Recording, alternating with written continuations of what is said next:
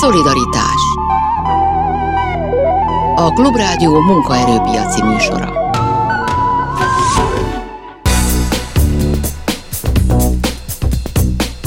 Jó napot kívánok, Selmesz János vagyok. A mai műsort egészségügyi témával kezdjük. Először a szakdolgozókkal, aztán pedig jönnek a házi orvosok, mindenhol ég a ház, megbeszéljük, hogy miért. A műsor végén pedig szó lesz a bányászokról is.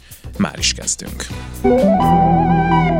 Szolidaritás Méghozzá Sós Adriána, a Független Egészségügyi Szakszervezet elnöke van itt velünk. Jó napot kívánok! Jó napot kívánok mindenkinek! És ott gondoltam kezdeni, hogy amikor a Magyar Orvosi Kamara elkezdett harcolni ez az ügyben, a, a ügyelésügyben, akkor ők is azt mondták, hogy azért itt nem a ügyeleti rendszer és a házi orvosok kérdése a legégetőbb, hanem ők ezt használják arra, hogy bizonyos más dolgokra felhívták a figyelmet, és az egyik ilyen dolog, vagy az elsőként ilyen megemlített dolog, az mindig a szakdolgozók helyzete volt, meg bére volt elsősorban, és azért gondoltam, hogy kezdjünk itt, hogy minthogyha az egészségügy ilyen, hát hogy is mondjam, olyan szinten megoldható problémájának, hogy több pénzt kell adni, és akkor valamennyivel jobb lesz. Ez, ez lenne az? Tehát ez az első ön szerint is, amire, amihez hozzá kéne nyúlni mondjuk minden más előtt? Hát most mindenképpen, mert az egészségügyi szolgáltatás az nagyon sok embert igényel, hogy az jól működjön.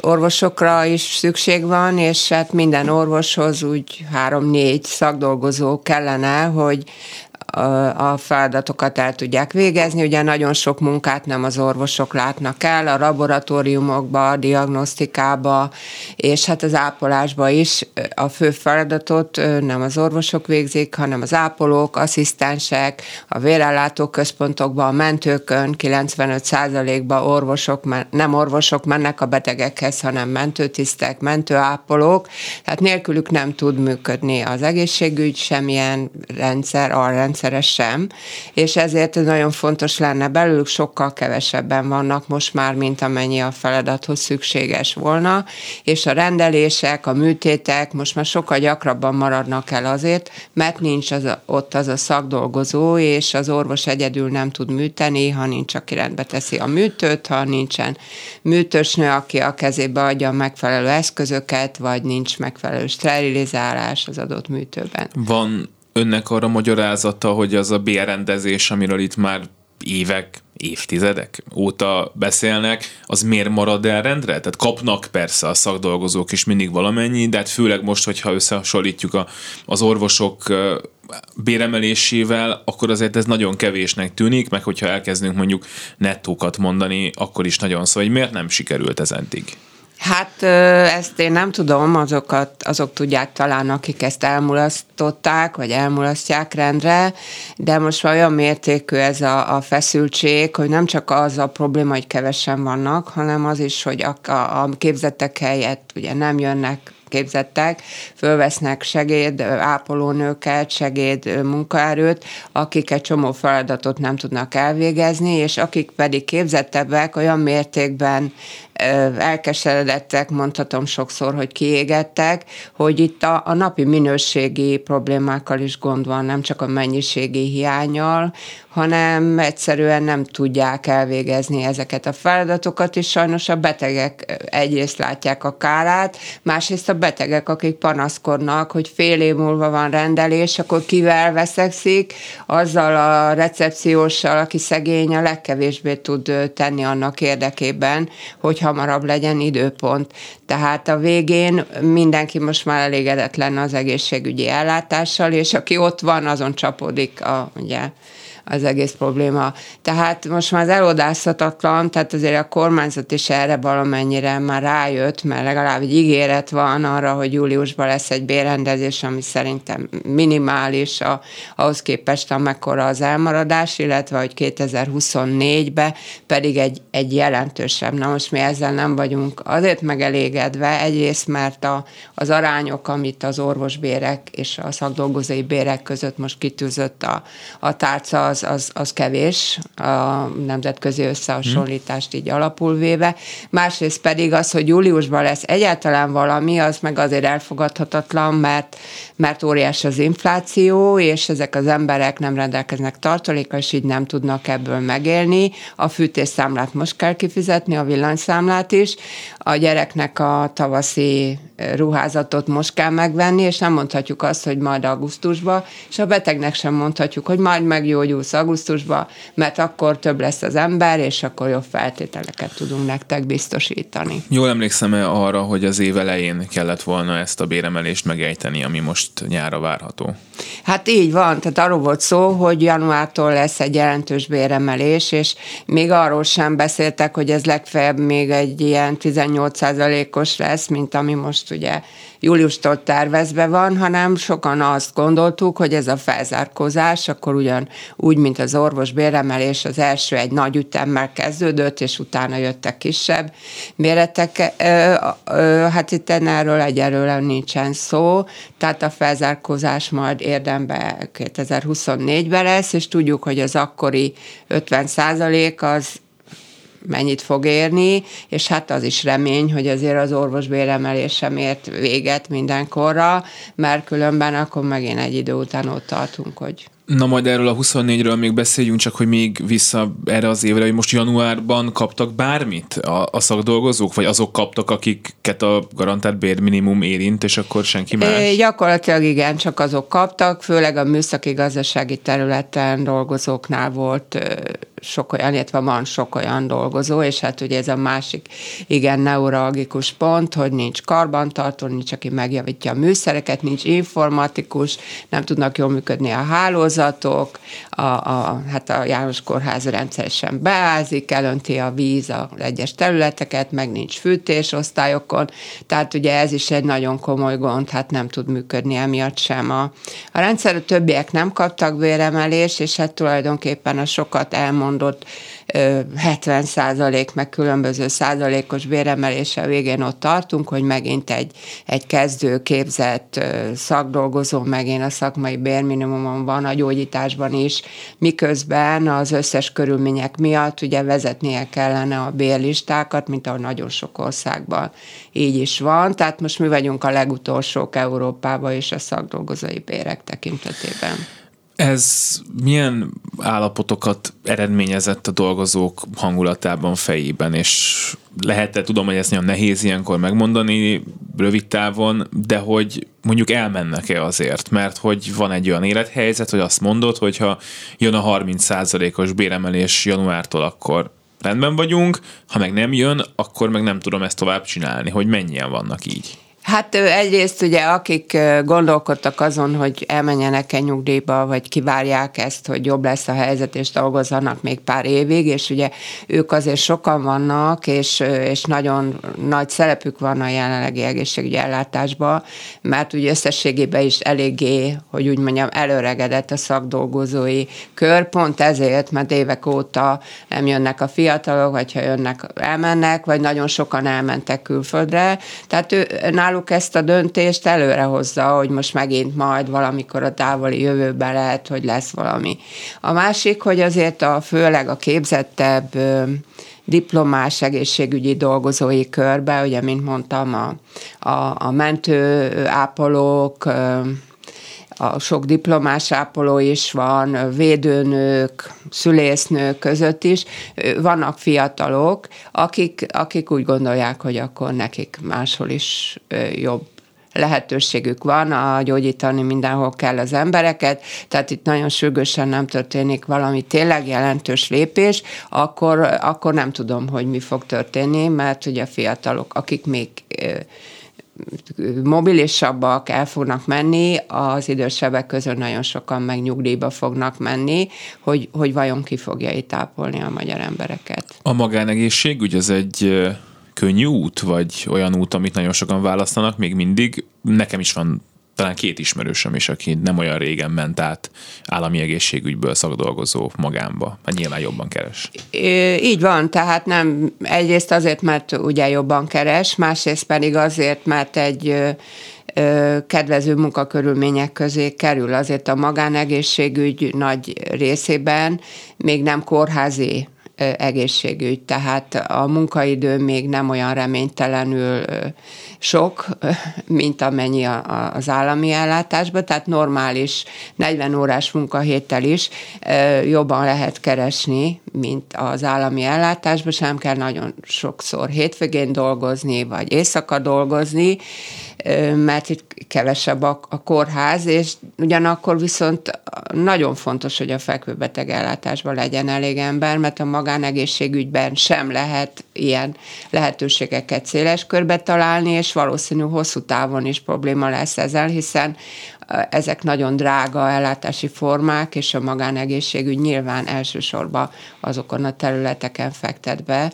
ami azért meg, megtérül.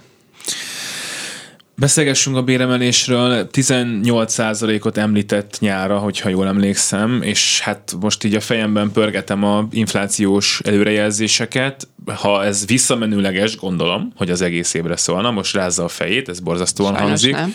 Szóval, hogyha nem visszamenőleges, akkor ez meg is változtatja a tervezett kérdésemet, mert azt akartam mondani, hogy nagyjából a 18%-os éves inflációt lőtték be a elemzők, valaki magasabbra, valaki alacsonyabbra, ugye az azt jelenteni, hogy akkor az egy nulla, reálbérben, hogyha igaz az ön fejrázása, és majd nyártól lesz csak onnantól egy béremelés, hát akkor az viszont reálbércsökkenés megint csak. Hát jelenleg ismertek szerint, ugye amiről konkrét döntés van, az egy július 1 béremelés, ami azt jelenti, hogy augusztusban kapnak először ugye magasabb bért a dolgozók, és az körülbelül egy olyan szintű bér a másik fél évre, amire a második fél évi infláció, amire ugyan azt mondják, hogy majd évvégére kevesebb lesz, de mondjuk ezt pillanatnak nem lehet tudni. Tehát az első fél évi meg a múlt évben azért a béremelés meghaladó inflációt valahogy ki kéne gazdálkodnia, nem tudom, hogy miből, és mondom, hát azokat a számlákat, amit most kell kifizetni, azt nem lehet októberbe kifizetni, ezt senki nem fogja elfogadni, tehát ezért is vagyunk ilyen, hogy úgy mondjam, tiltakozási akcióban, hogy megpróbáljuk elérni, hogy ez a béremelés visszamenőlegesen is megtörténjen január 1-től, bármikor is lesz az, és hogy minél hamarabb sor kerüljön erre. És akkor jövőre meg majd 50? Az már jobban hangzik. Hát az jobban hangzana, de ugye... Az, ha januártól mondjuk. Te. Igen, de hát ezt, ezt sem tudjuk ugye pontosan még a számokat, hogy az idén megvalósuló az hogy számít bele majd abba, amit a 2024-től jelentősebb mértékben terveznénk, és hát ugye a mostani ismeretek szerint ez egy bérrendszer átalakulással is együtt bonyolódna, és hát nagyon fontosnak tartjuk, hogy azok a pótlékok, amelyek lehet nem pótlék formájában fognak megjelenni, de azokat a differenciákat tükröznék, amelyek nagyon fontosak még az ágazaton belül is, hiszen az eltérő szakmai területeknek a, a felelőssége, önállósága, a munkafeltételek, azért elég jelentősen eltérnek, és ezeket a pótlékok fejezték most ki. Ha most ezek eltűnnek a rendszerből valamilyen más úton, módon, ezeket oda kell adni, és reméljük, hogy az egy többlet, és nem azt jelenti, hogy elveszük a pótlékokat, és annak a bérfedezete meg eltűnik. Ha jól tudom, akkor egy hónapja nagyjából találkoztak a államtitkárral, akinek a neve most nagyon sokat pörög itt a különböző egészségügyi átalakítások kapcsán. Milyen benyomásuk volt, mit ígért, ha ígért valamit, ugye említette azt, hogy elvileg az el van fogadva, hogy nyáron lesz egy béremelés, szóval, hogy mire mentek egymással? Hát nyilván a mi álláspontunk az, hogy, hogy ezen változtatni kell, és próbálunk ebben az államtitkár egyeztetni, de hát sok más ügy is napirenden van.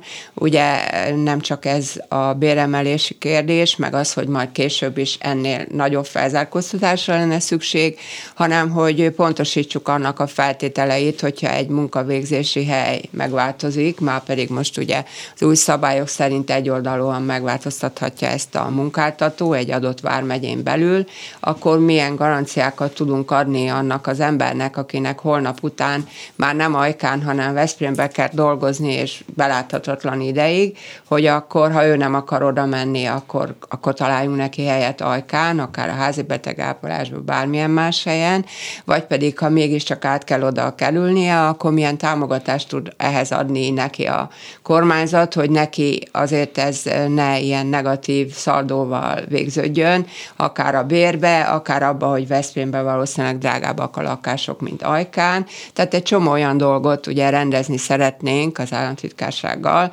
hogy akkor a dolgozókat ne veszítsük el azért, mert hogy nem tudnak egy lehetetlen feltételt vállalni. Vagy ugye benne van a rendszerben, hogy csökkenteni lehet a véreket. Hát, hogy azt egyetértünk, nem mindenki dolgozik ugyanolyan színvonalon, és sajnos, mint mondtam, minőségi problémák egyre nagyobb számba lesznek jelen, de annak nem az az az egyedüli megoldása, hogy elveszük attól is a bért, akinek még van, hanem minőségi cseréket hajtunk végre egy magasabb bér az valós, megvalósítható lenne. Közben megérkezett a stúdióba Rajháti Beatrix, a Magyar Orvosok Szakszervezetének alelnöke. Jó napot kívánok önnek Jó is. kívánok, üdvözlöm a nézőket, és riporter urat és majd téged a... is, Adriana.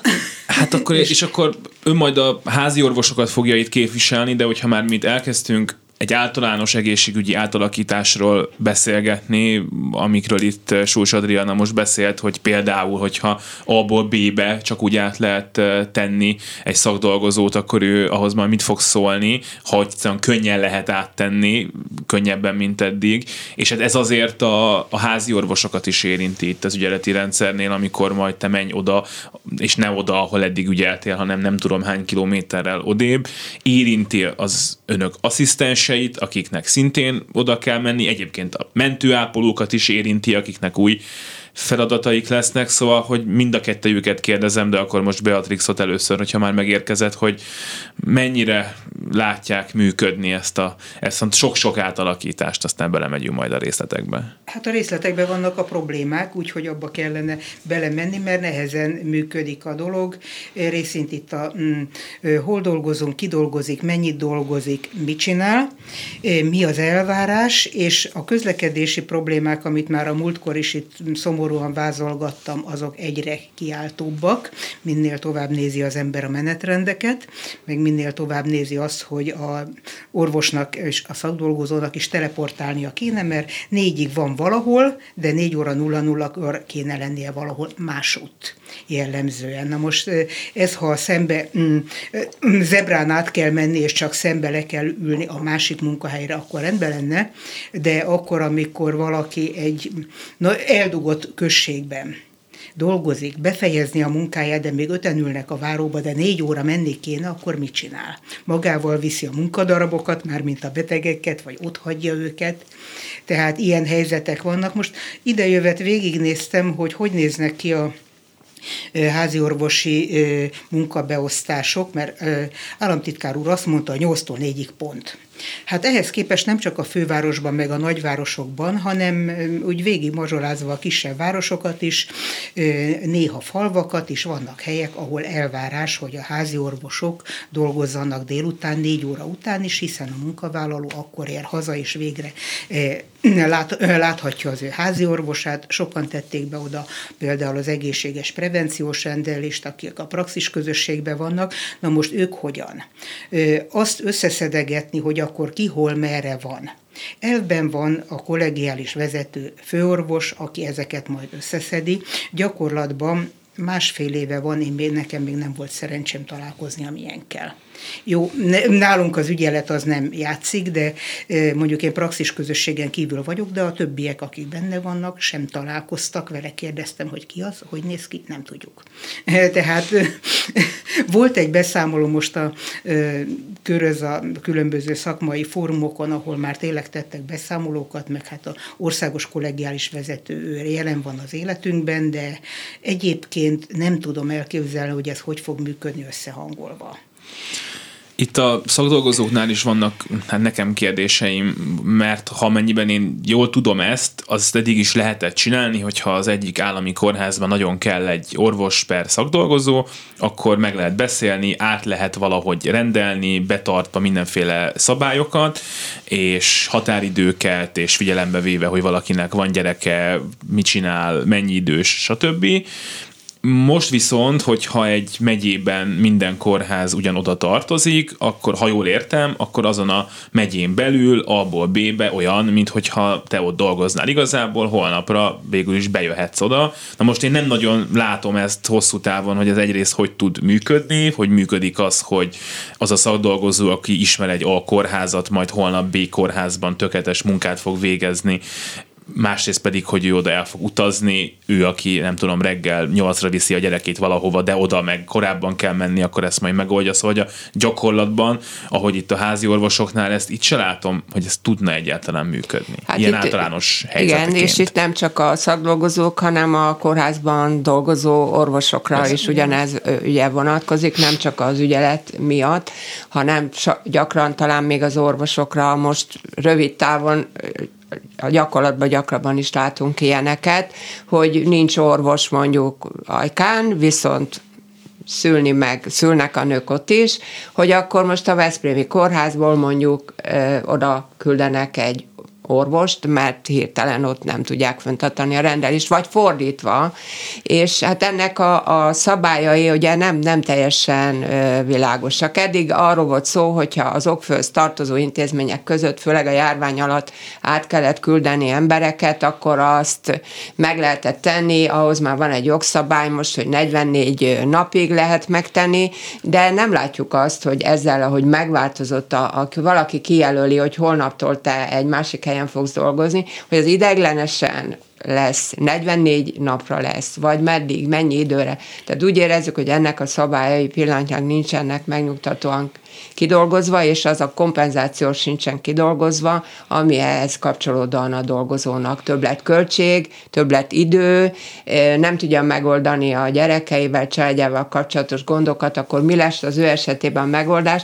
ha mondjuk egy, egy területen meg is szűnik az a, az, az ellátóosztály, mert ilyenre több esetben van sor kerül, és terv is, hogy ne legyen mindenhol minden, ne legyen mindenhol műtő, feltétlenül, és hát ez ennek az emberi oldala pillanatnyilag azért nálunk elég nagy nyug, nyugtalanságot kelt, és félünk attól is, hogy hát a dolgozó, ha őt arra kényszerítik, hogy már pedig máshova menjen, akár két hónapig, és ezt nem tudja megoldani, akkor el fogja hagyni a szakmát. Tehát hát de ha nagyon... nekem holnap azt mondják, hogy nem Visegrádon rádiózok, hát nem akarnék Visegrádra menni rádiózni, ha nem tudom, rendőr vagy katona lennék, biztos hozzá lennék szokva, hogy néha ide-oda küldenek, meg megértem, hogyha nem tudom, járvány van, akkor az embernek mennie kell, és akkor hivatás ez is megy, de hogy hát szóval, hogy béke időben, de mindegy, de hát ezt majd meglátjuk, hogy hogyan fog működni. Fél percünk van, az itt a baj igazából, hogy túl kevesen vannak mind a két helyen? Vagy legalább a szakdolgozóknál per túl sok helyen kéne az ellátást biztosítani, ugye utóbbi a politikailag aggasztó felvetés mindig. Hát összességében túl kevesen vannak. Na most ennek persze egyik útja lehet, hogy koncentráljuk őket kevesebb helyre, ha hajlandók menni, mert ugye nem tárgyakról van szó, és nem biztos, hogy ezt így követni fogják. De ettől még mindig túl kevesen lesznek, ott is túl kevesen vannak. Tehát a, a vármegyei kórházakban is borzasztó komoly problémák vannak, amikor dönteni kell egy műtőbe, hogy három azonos súlyosságú beteg esetén, akinek néhány órája van arra, hogy jó eredménnyel megműtsék, most melyiket vegyék előre, mert nincs elég ember a műtőkbe, akit oda lehetne állítani, és alapvetően szakdolgozóból nincsen elég, a, a megyei kórházakba se. Tehát mindenképpen több ember kell, mert csak munkaszervezéssel nem lehet megoldani. És akkor még a betegekről egy szót se szóltunk, akinek ezután a szomszéd ö, városba kell majd menni, mert eddig mondjuk volt az adott városba egy kórház, ahol legalább a nem nagyon súlyos esetekben őt el tudták látni, most meg a nem nagyon súlyos esetekben is lehet, hogy el kell mennie a megyeszékhelyre, tehát őnek is fölmerül egy logisztikai, meg költség és egyéb problémája. Vajon el fog-e menni az a beteg, aki így is nehezen megy el az orvoshoz, mert fél, meg szorong, meg stb., hogyha még mellette utaznia is kell, és egy nap kétszer van járat, egyszer reggel, aztán este haza. Tehát egy csomó olyan dolog van, amit, amit rendezni kell ahhoz, hogy ez jól, jól működő legyen, és nem egy nap alatt lehet ezt a döntést meghozni. Köszönöm szépen egyrészt Sós Adriánának, a Független Egészségügyi Szakszervezet elnökének, hogy itt volt velünk az elmúlt fél órában, és Rajháti beatrix a Magyar Orvosok Szakszervezetének alelnökével pedig még házi orvosokkal fogunk foglalkozni a következő x időben. Most előtte hírek jönnek Suba Krisztától, aztán pedig folytatjuk. Szolidaritás Rajháti Beatrix a Magyar Orvosok Szakszervezetének alelnöke van még itt mindig velünk. Házi orvosok és ügyelet, beszélgettünk már erről párszor, de amiről eddig nem, az az, hogy mennyire lesz ez kötelező. És ugye az elmúlt napokban arról szólnak a hírek, meg Takás Péter államtitkár is a RTL klubnak beszélt arról, hogy hát ez, ez nem fenyegetés, hanem ez van benne a jogszabályban, hogy elő lehet írni két ügyeletet, pont, és hogyha elő kell, akkor előírjuk. Na most hogy néz ez ki? Tehát, hogy most mennyire egy valós fenyegetés az egy házi orvos számára, hogyha ő mondjuk azt mondja, hogy én nem akarok, nem tudom, 30 kilométerrel odébb ügyelni mm, havi kettőt se, mert van elég fizetésem, idős vagyok, gyerekem van, mit tudom én, akkor neki küldenek egy papírt, hogy te, te erre kötelezve vagy, ő nem akarja, mi történik. Küldenek egy papírt, ráadásul ezt a népegészségügyi szakigazgatási szerv küldi, aki nekünk teljhatalmú palós jogos uruk tulajdonképpen. Tehát, ez, tehát mindenképpen mm, komolyan kell venni ezt a figyelemfelhívást, figyelmeztetést, mert tulajdonképpen ezek úgy mennek, hogy figyelmeztetés. Viszont tartalmára nézve mire is figyelmeztet? Egy általános kötelezettségre, hogy igen, ügyelni kellene kinek, mikor, hol, hol kell megjelenni, mit kell csinálni. Ilyen ebben nincsen. Tehát semmi pontos kötelezés nincsen, úgy általában menjen és ügyeljen. Arra, hogy aláírjunk egy szerződést, ami számunkra előnytelen, na itt jönnek a problémák. A kötelezések kijöttek úgy, hogy a házi orvosi vállalkozásoknak jöttek ki, mondjuk ha egy, egy személyes vállalkozás és a vállalkozó házi orvos, aki egyéni vállalkozó, és őt kötelezik, akkor legalább a személy stimmel. Egyébként viszont családi BT, KFT-k, aminek egyik része esetleg dísznövénykertész, a másik része szakfordító, megvan egy egészségügyi része is, úgy is fizetünk iparizési adót, hiszen minket mindenütt gazdasági szereplőnek kezelnek. Tehát akkor, amikor adófizetésről és amikor ennek a öm, szigorúbb részeiről van szó, akkor gazdasági szereplők vagyunk, van nekünk könyvelünk, van öm, iparkamarai regisztrációs kötelezettségünk, van társasági adónk, egy csomó helyen van iparizési adó. Gazdasági szereplő viszont nem köteles szerződést kötni. Gazdasági szereplő a saját gazdasági érdekének megfelelően elmereng rajta, hogy ez jó ez nekem, előnyöse, nem, még tűrhető, mit csináljak vele. Ehhez képest kijött a figyelmeztetés, hogy dr. XY, de most azonnal menjen ügyelni. Dr. XY a cégnek munkavállalója, esetleg a BT-nek a beltagja, aki mondjuk el lehet verni a port, de tulajdonképpen nem azonos személy azzal a jogi személlyel vagy jogi személyiség nélküli társasággal, amelyet köteleztek ennek a feladatnak az ellátására. És innentől kezdődnek a problémák.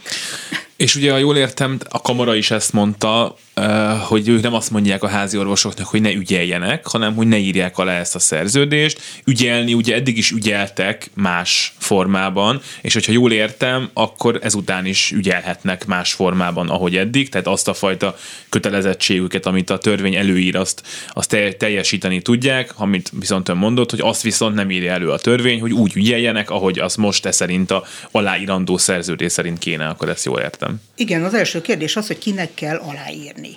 Tehát ott például, hogyha a KFT-be, ezért KFT-be a férj, az ügyvezető, aki más szakmája van, a feleség az orvos, akkor most elmegy a férj és aláírja azt, hogy a felesége ügyel, amikor neki személyesen kellene ügyelni, tehát más helyet kötelezettséget vállalni. Tehát ugyanaz, mint ami fölmerült itt ö, alapszinten, amikor, sajnálom, hogy az Adriána már nincs itt, amikor az asszisztensek helyett nem függelékeink, munkavállalóink, akik vagy vállalnak egy feladatot, vagy nem. Ugyanez vonatkozik a családi vállalkozásokra is, hogy vagy vállalja, vagy nem személyében. Személyében minek alapján kötelezhető? Személyében annak alapján kötelezhető, hogy a NEA finanszírozási szerződésnek a önkormányzattal, és nem a mentőszolgálattal, és nem a mit tudom én kivel, hanem az önkormányzattal van egy olyan megállapodás a NEAK finanszírozási szerződésben, hogy miképpen vállal az ügyeletben munkát, az önkormányzatnak joga van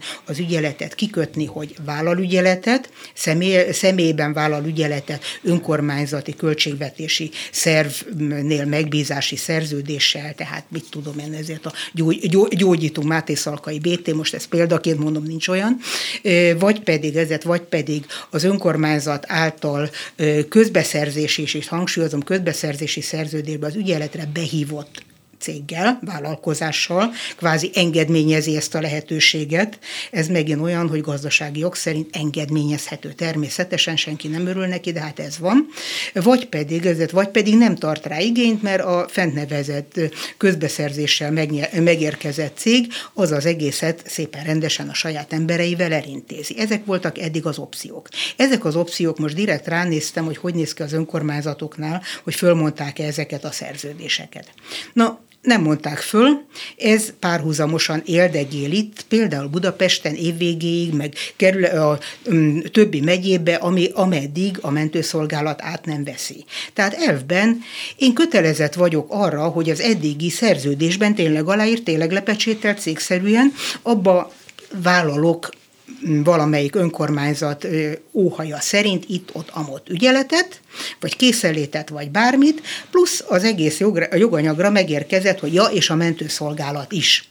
Na most, hogy ez mekkora probléma, ez most negatívba látszik, mármint ennek a negatív lenyomata látszik, tudnélék, ezért tudnélék, éppen most kezdtek el a kollégák aggódni, fővárosi kerület, mi történt? Lejárt az ügyeleti közbeszerzés április 1-ével. Na, hát kilenc hónap múlva elben át kellene venni ezt a mentőszolgálatnak, de addig a kilenc hónapig vajon mi lesz? Ki az a gazdasági szereplő, aki két kézzel jelentkezik közbeszerzésnél, hogy én szeretnék kilenc hónapra szerződést kötni?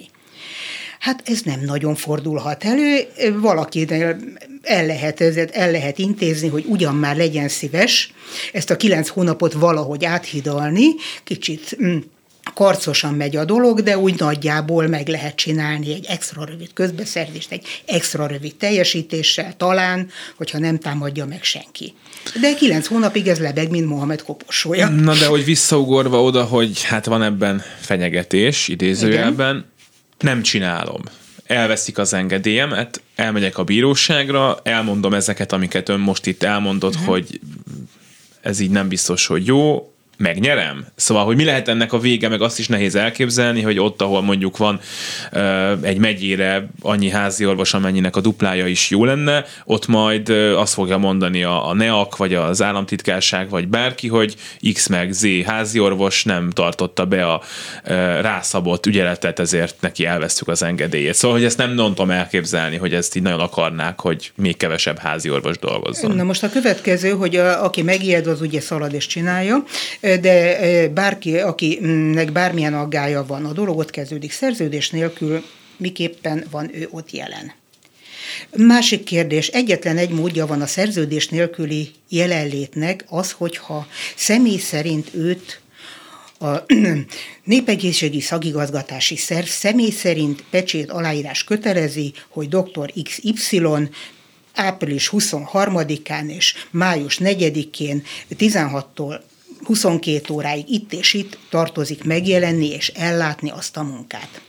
Ez egy egyértelmű kötelezés. A valaki valahová menjen és valahogy szerződjön, mert különben ennyi pillanatnyilag ez a helyzet.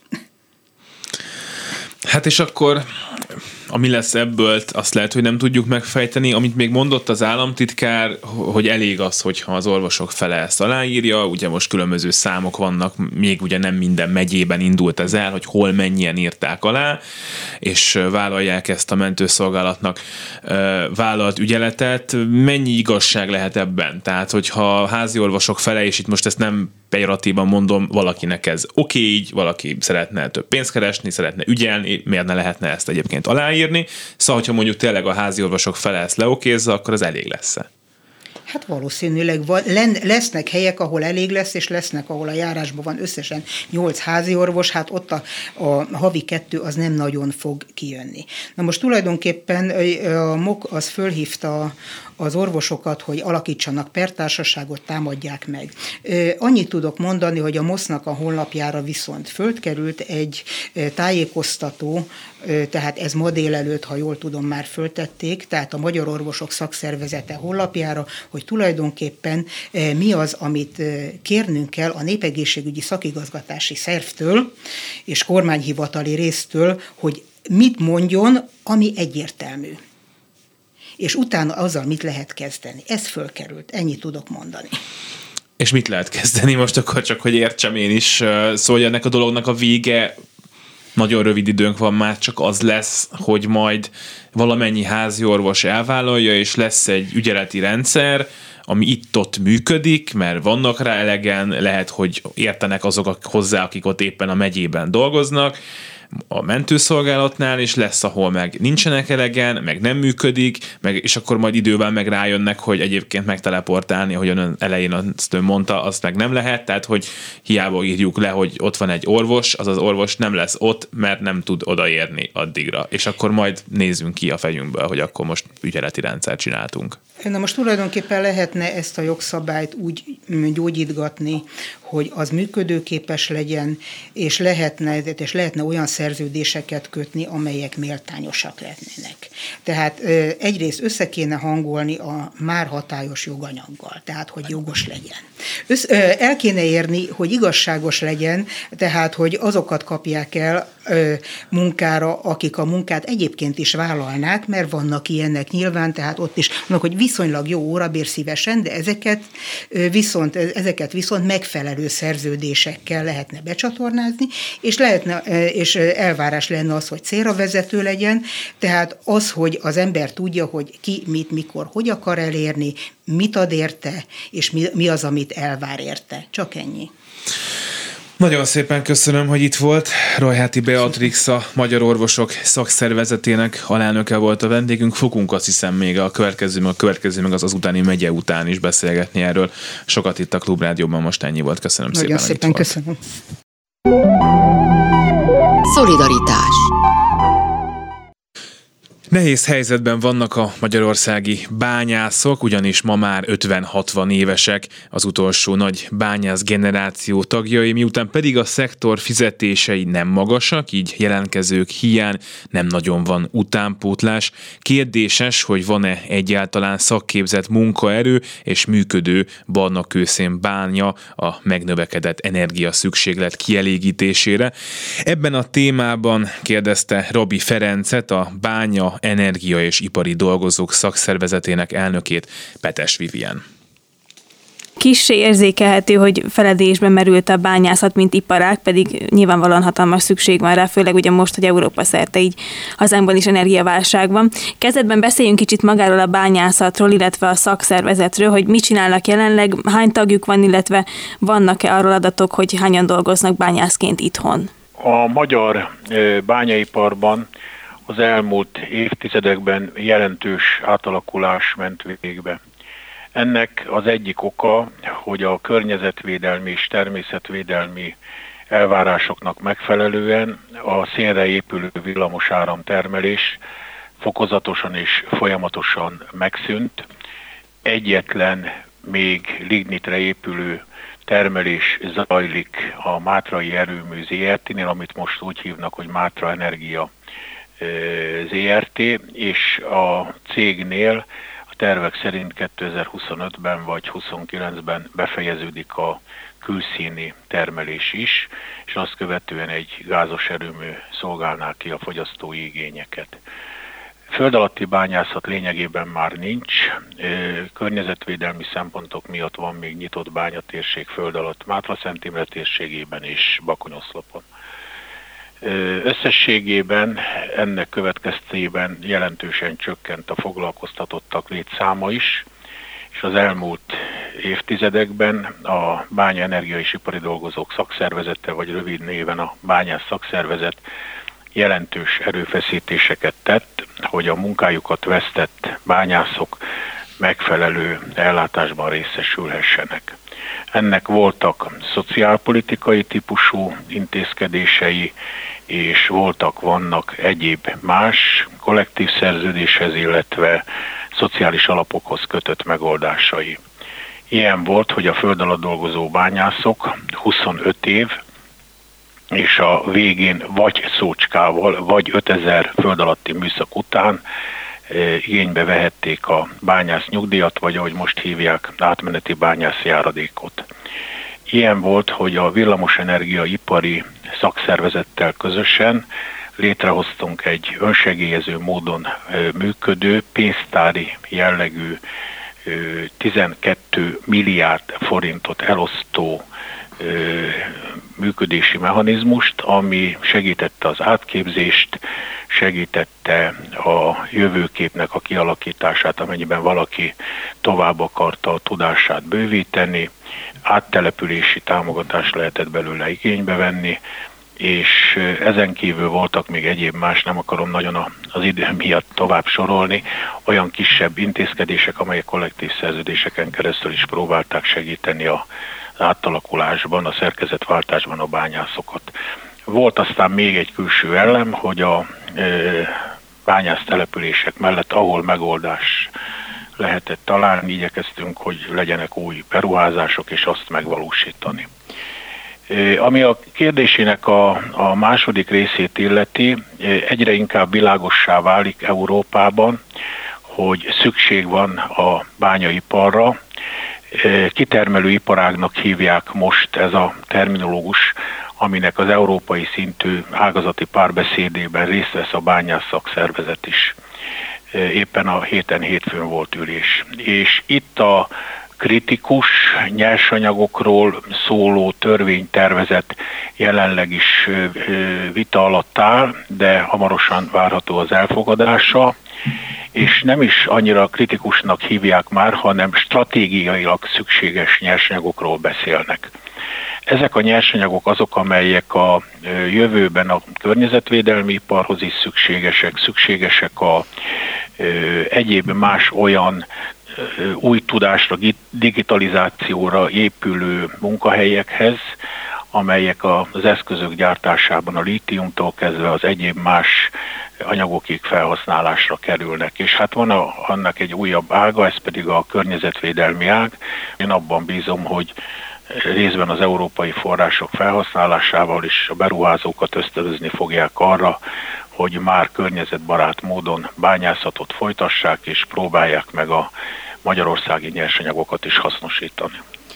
Igen, egyébként ugye, ahogy említette ön is, hogy nyilván ugye nem segíti ez a helyzetet, hogy az utóbbi évtizedekben rengeteg bányát bezártak, tehát nyilván nem meglepő mondjuk az sem, hogy rendkívül alacsony itthon az erre a területe irányuló szakképzésnek a száma. Ön hogyan látja most a bányászok helyzetét? Hogyha mondjuk növelni akarnánk a szénbányászatot, akkor jelenleg lenne rá elég szakképzett munkaerő? A szakképzett munkaerő föld alatti munkavégzéshez már nem igazán van. Az 50 év feletti korosztály, az tehát a mostani 50-esek még, akik szaktudással rendelkeznek. Ha ez a korosztály is távozik a munkaerőpiacra, akkor végképp nem lesznek olyanok, akik ismerik a e, munkavégzésnek a legfontosabb e, fogásait, át tudják adni ezt a tudást. A szakképzés is minimálisra csökkent, úgy gondolom, hogy ma egy bányanyitáshoz nehéz lenne, föld alatti bányanyitáshoz, ezt hozzáteszem még egyszer, a szakképzett munkaerőt megtalálni.